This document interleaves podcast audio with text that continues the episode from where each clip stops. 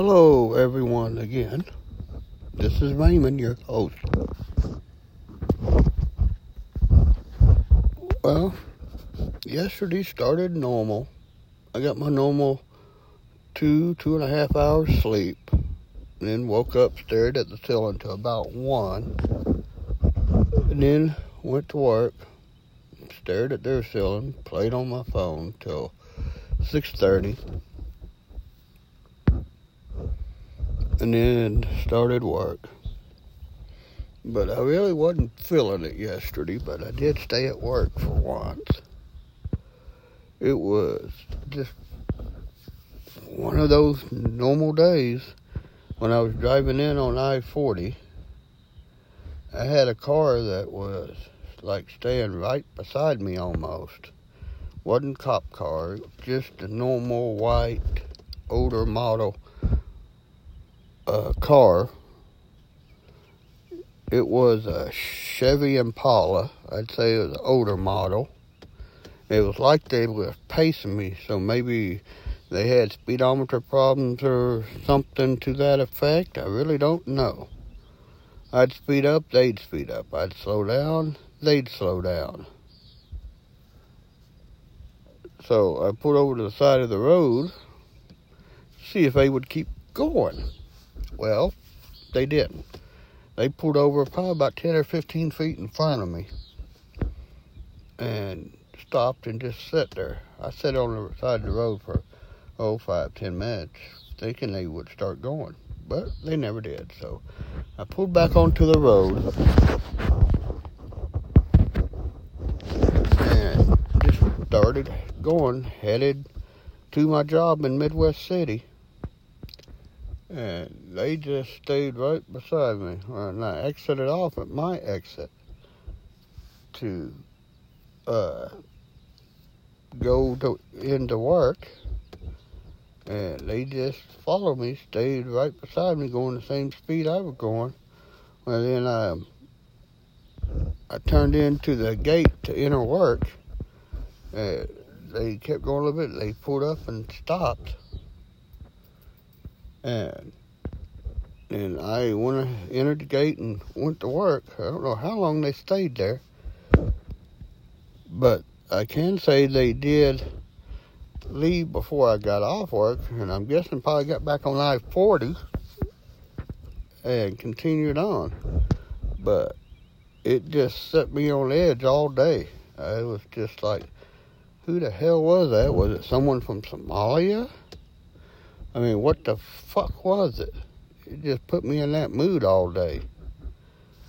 And then uh, when I was going home, at the end of the day, I had, it was a newer model. I'd say maybe five years old, roughly. A pickup truck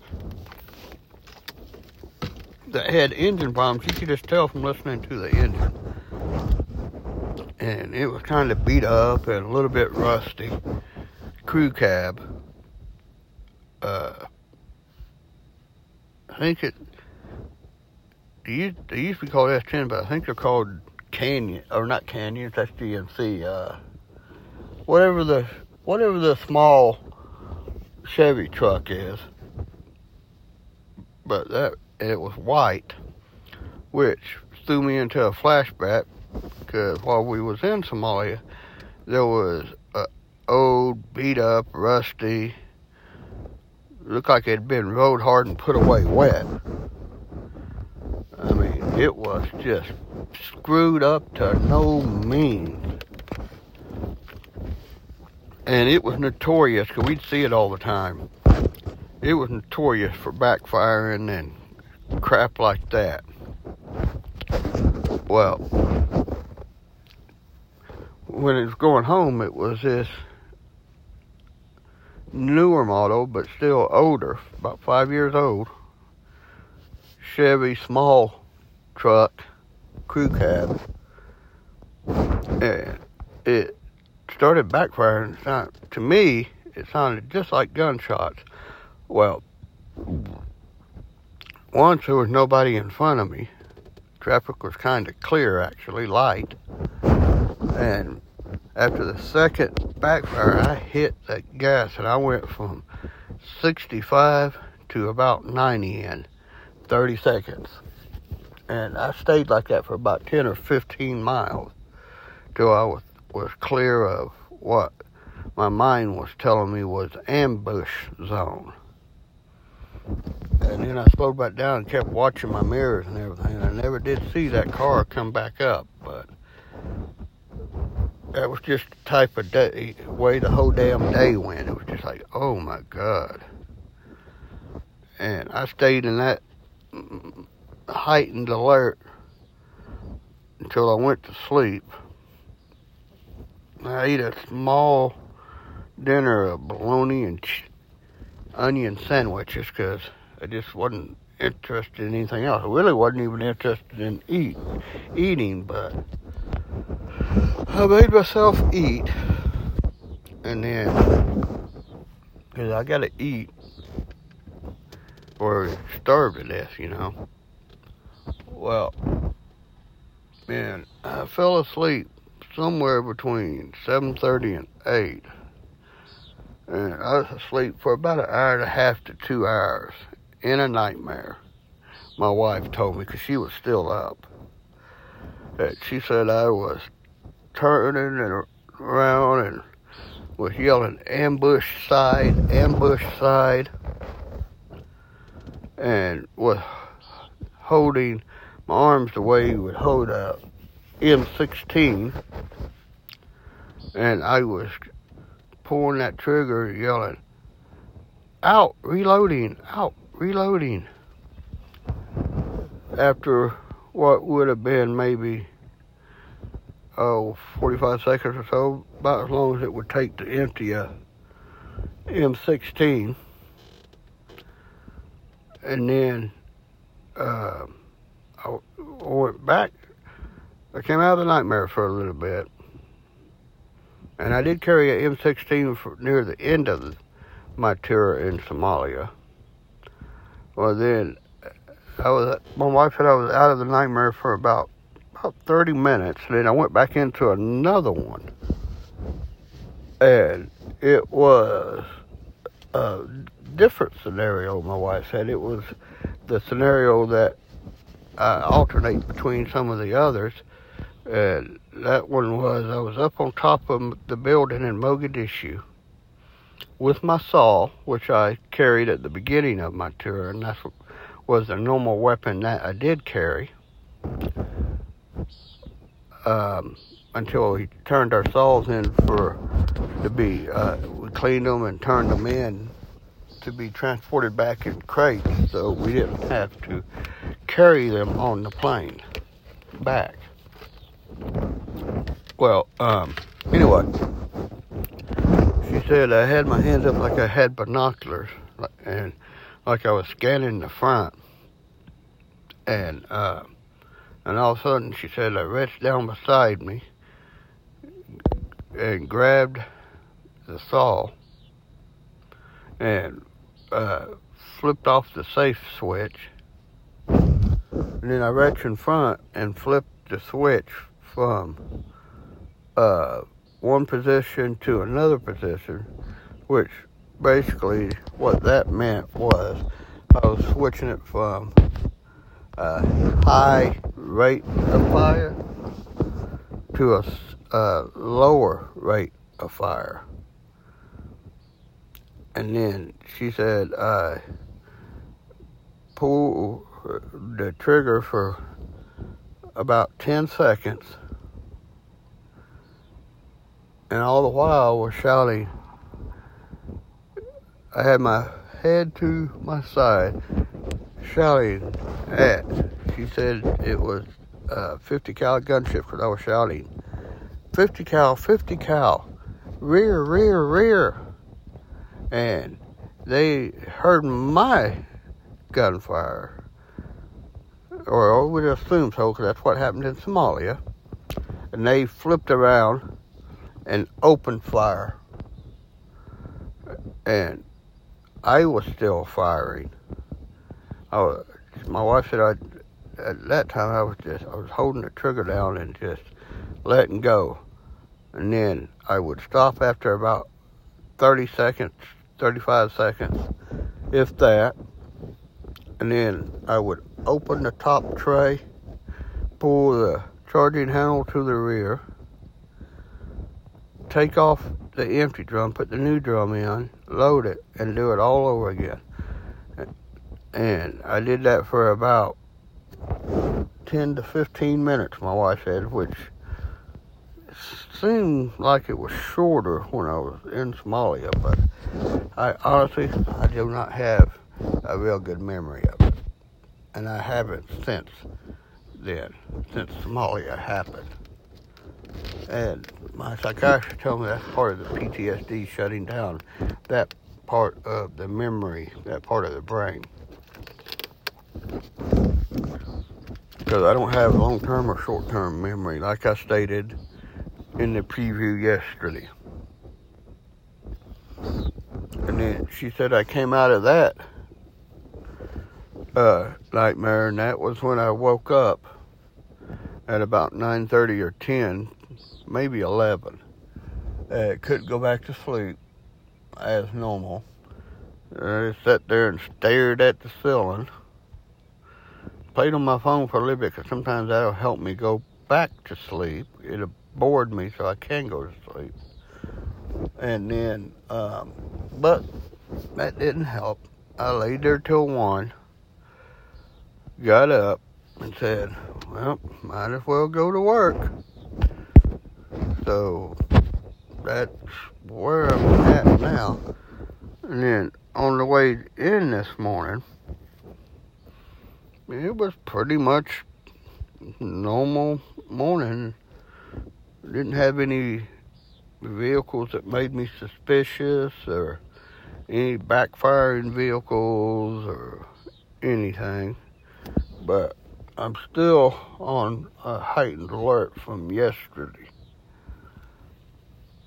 And just scanning, looking,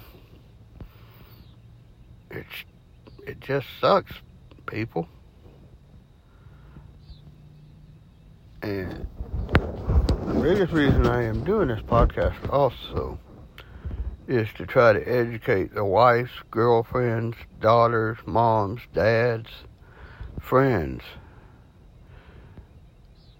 to know that your loved one who's suffering from PTSD, whether it's related to combat or something else that caused it, they're not crazy. They really and truly are not. They just having mental problems that cannot allow them to get past the event that happened that caused it.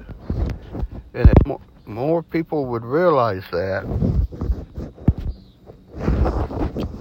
it would cause a lot less divorces, I think, and marriage problems for people. But then again, I'm not a doctor, so I don't know if that's true or not, but that's what I honestly believe. And like I've been telling my doctor all the time why they trying all those that damn medication and trying to get something to work. And yes, I took yes, I take it religiously just in case it does help, along with about the 27 other pills that they have me on for high blood sugar, stomach problems, arthritis pain, uh, just a ton of stuff, man. So, um, anyway, um, I have been telling them ever since I'd heard. I've been telling them for years, and probably about three to four years, ever since I heard there was such a thing, and that I believe it would help because I have a border collie that we've had for oh, mm, probably six. No, we've had it longer than that. We've had this dog probably for about nine to ten years maybe more. I just can't remember exactly when we got it. And what it was was she was a rescue dog. We adopted her from the person who rescued her. And from the story we got from them, she was probably abused by men, which I would have believed because when we first got her, I was the one that took her for walks, fed her, tried to play with her, make her comfortable, bought her, got her treats, gave to her, and everything. But it took her close to six months, if not seven months, before she finally warmed up to me. Now she don't leave my side.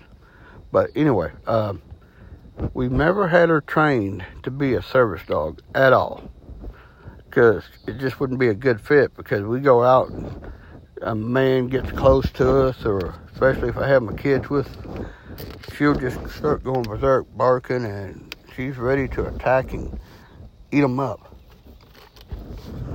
well um, my wife noticed and told me that when I go to sleep at night she'll go lay on my side of the bed and when I go into nightmares and stuff, she acts just like a service dog. She'll get up and slap me with her paws, trying to get me to wake up. And if I don't, she'll hop up on my chest and start uh, licking my face and trying to get me to wake up. Sometimes it would work and bring me out of nightmare, but most times I was so deep into the nightmare that it wouldn't. I just swinging. And no, I never hit her. Thank goodness but I never have. Then she'd just get off of me and just at the side of the bed watching me and slapping me ever so often, trying to get me to wake up. So I've been telling my psychiatrist for years and years that I think that a PTSD service dog would help. Well, the VA don't believe in it. Not for PTSD, they don't. They think that the dogs are not helpful and there's no training to have them to be. But I have talked to other people who has PTSD service dogs that are veterans and they say that it does help. It helps them to be able to go out more often with their family, to help do more with their families, and it helps to bring them out of the nightmares and all of that, which I believe. I've even tried. I've been trying to get them to give me a prescription or to furnish me one, and the psychiatrist told me they don't believe them, so they can't furnish one. And, and also, too, a side note, I found out they never furnish any type of service dog. You have to uh, buy it yourself, and if it is recognized as a service dog that they uh, knowledge, then they will give you insurance on the dog for free. It's called, it's like pet insurance. But you have to go to the, you take the dog to the vet to get whatever needs to be done, done. And then you have to submit the receipts to the VA and they uh, reimburse you, which I understand that for uh, the civilian policies, but for VA policy that they give you for free for your dog to cover vet and medical expenses for the dog and stuff, they should have a vet on staff. I would think that you would just call, make an appointment, take it in, and they bill the VA and the VA pays it and you're done. But that's not how it works. But anyway, so um, they do not recognize service dogs for PTSD, nor will they give you a prescription for one that you could take to a business that uh, supplies trains and supplies service dogs. And a lot of those places, because I've talked to a couple of them, they want you to have a prescription from your doctor. if it's uh, VA related. And even if they were to do that, those dogs, depending on what they're trained for, they cost from anywhere from fifteen thousand on the low end, all the way up to seventy to eighty thousand, just depending on what all they're trained for. Well, because I'm a diabetic, the dog would probably be trained to notice low or high blood sugar, along with all the PTSD stuff and everything. So you're probably looking at 18, 19,000, maybe even 20 or 30,000. It's just hard to say. But um, I don't know very many veterans. I know I couldn't afford to pay that out of pocket. And I don't know many, very many veterans. I don't know very many people, period, that would be able to. I just think it's a crock of crap. But uh, right now I'm just sitting at work, staring at the ceiling and talking to y'all.